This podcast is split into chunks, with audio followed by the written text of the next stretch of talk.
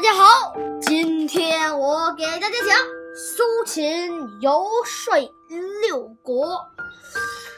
呃，苏秦游说六国啊，这个故事大家可能知道，就是苏秦合纵，嗯嗯，把苏秦合纵，嗯，让秦国没有敢来攻打六国。之后呢，我们还会讲到连横和远交进攻。我们今天先讲、啊、这个游说六国哈。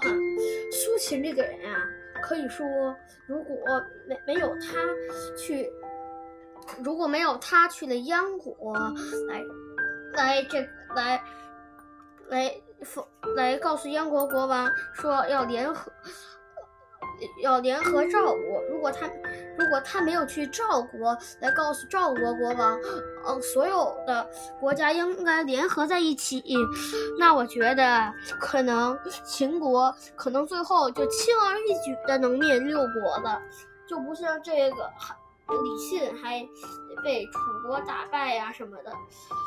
没有苏秦这个人的话，秦王只要一一灭，哎。一一灭呃这个这六国就可以了，但是有了这个苏秦秦王，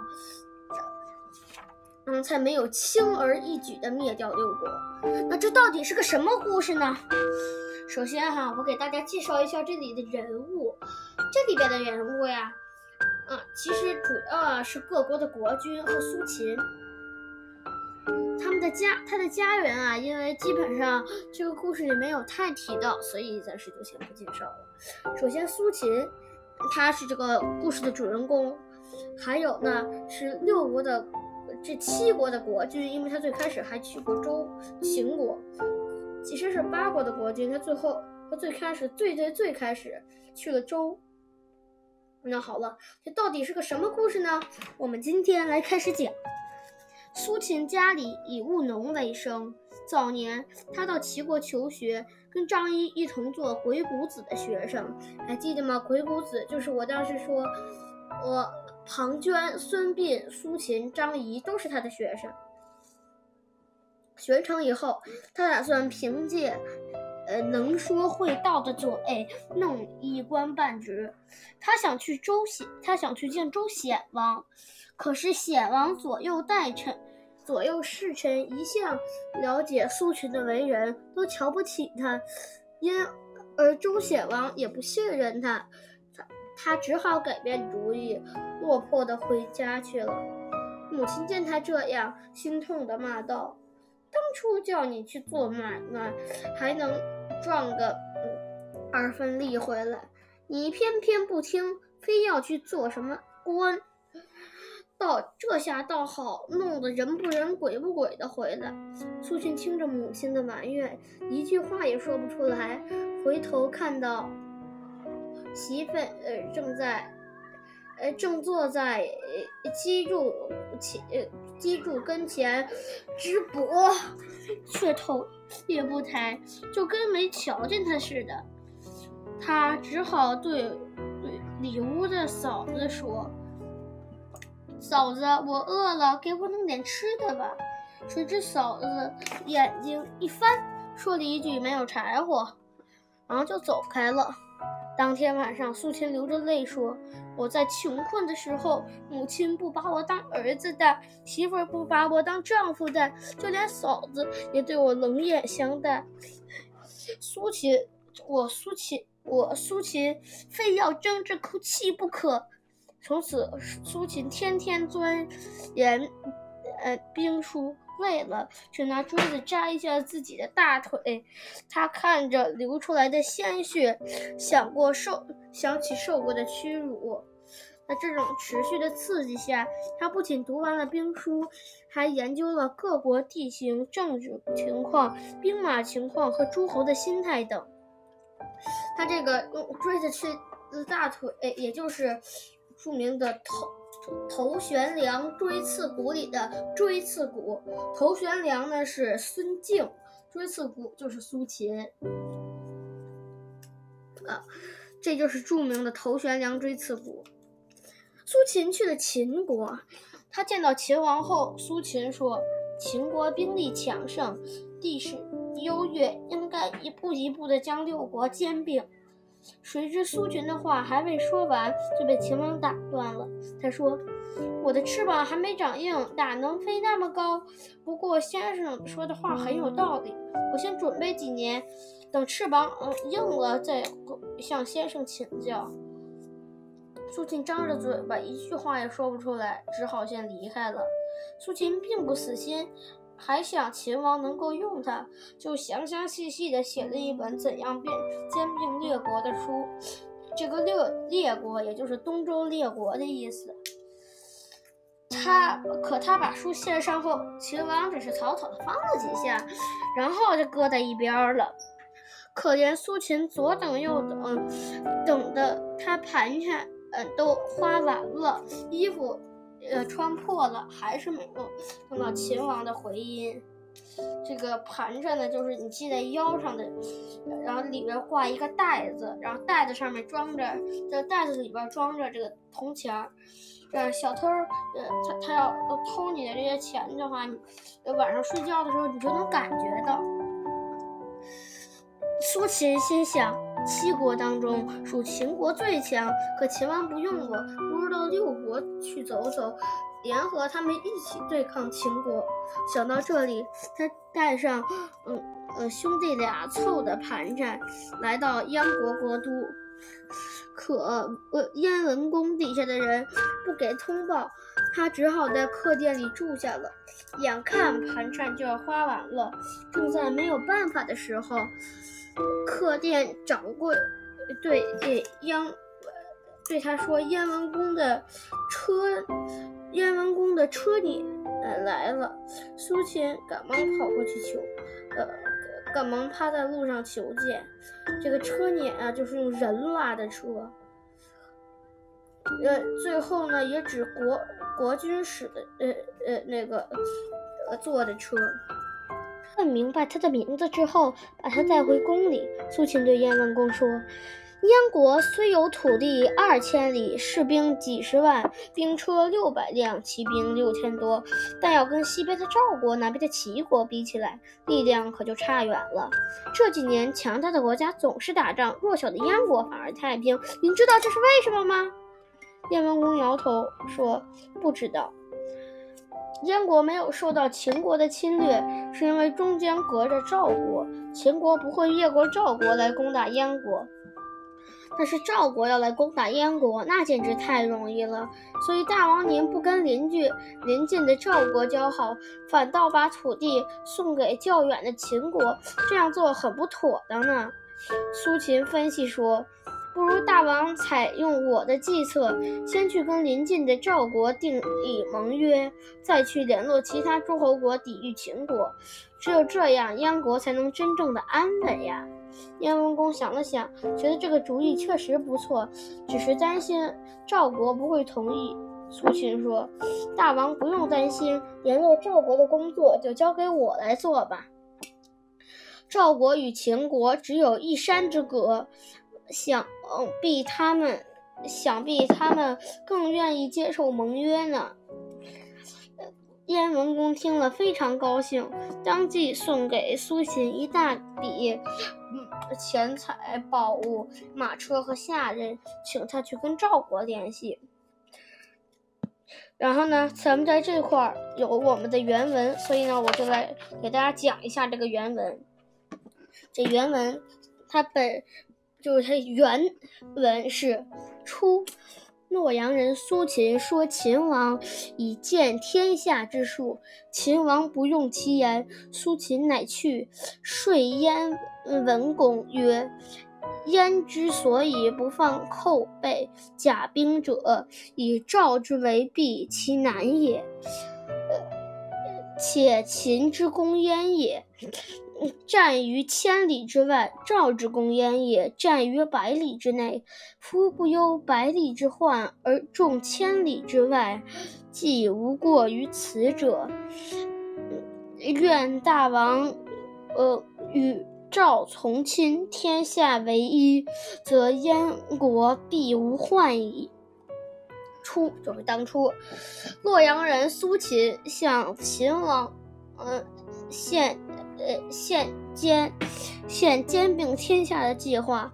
洛阳人苏秦说秦王以兼天下之术，秦王却不采纳，秦王不用其言。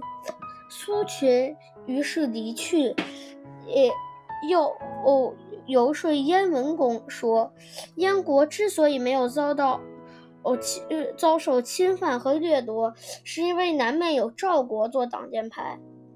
苏秦乃去，说燕文公曰：“燕之所以不犯寇披甲兵者，以赵之为避其难也。”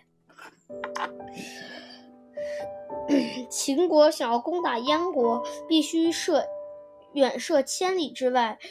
呃，而赵国要攻打燕国，只需行军百里。现在您不担忧眼前的祸患，反而顾虑千里之外，办事没有比这个更错了。且秦之攻燕也，战于千里之外；赵之攻燕也，战于百里之内。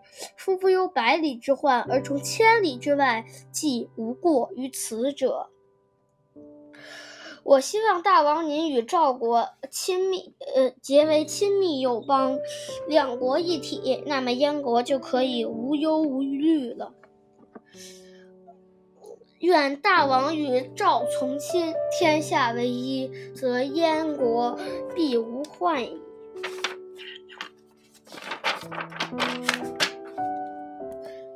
苏秦来到赵国的都城邯郸，赵肃侯听说燕国的客人到了，亲自跑到台阶下面迎接。他问：“贵客大老远赶来，有什么有什么要紧的事情呢？”苏秦说：“如今赵国呃物产丰富，人口众多，虽然无法与秦国相比，但是秦国也不敢发兵来犯，你知道这是为什么吗？”赵肃侯奇怪地问：“这是为什么呀？”苏秦指出，苏秦指着地图说：“这是因为在赵国和秦国之间有韩国和魏国牵制，这两个国家没有高山和大河做防守，很容易就会被秦国攻破。如果真是那样，赵国就可赵国可就不保保不住了。我研究政治和地形，赵。”赵、韩、魏、燕、齐、楚的土地加起来大概是秦国的五倍，或者是军队也是秦国的十倍。要是六国联合起来一同抵抗西方的强秦，秦国必然被攻破。为什么一个一个的国家都情愿割地求和，而不愿联合起来呢？要知道六国的土地是有限的，而秦国的贪心是无限的。只要只要是六国大、呃、王结为兄弟，订立盟约，不论秦国侵犯哪一国，其余五国都一同抵抗，还怕打不赢吗？听了苏秦的话，赵肃侯非常赞同，立刻拜苏秦为赵国相国，并把相印交给了他，同时还给他一百辆车马、一千金、一百双呃玉璧和一千匹丝绸，作为活动作为活动经费，去联络各国诸侯。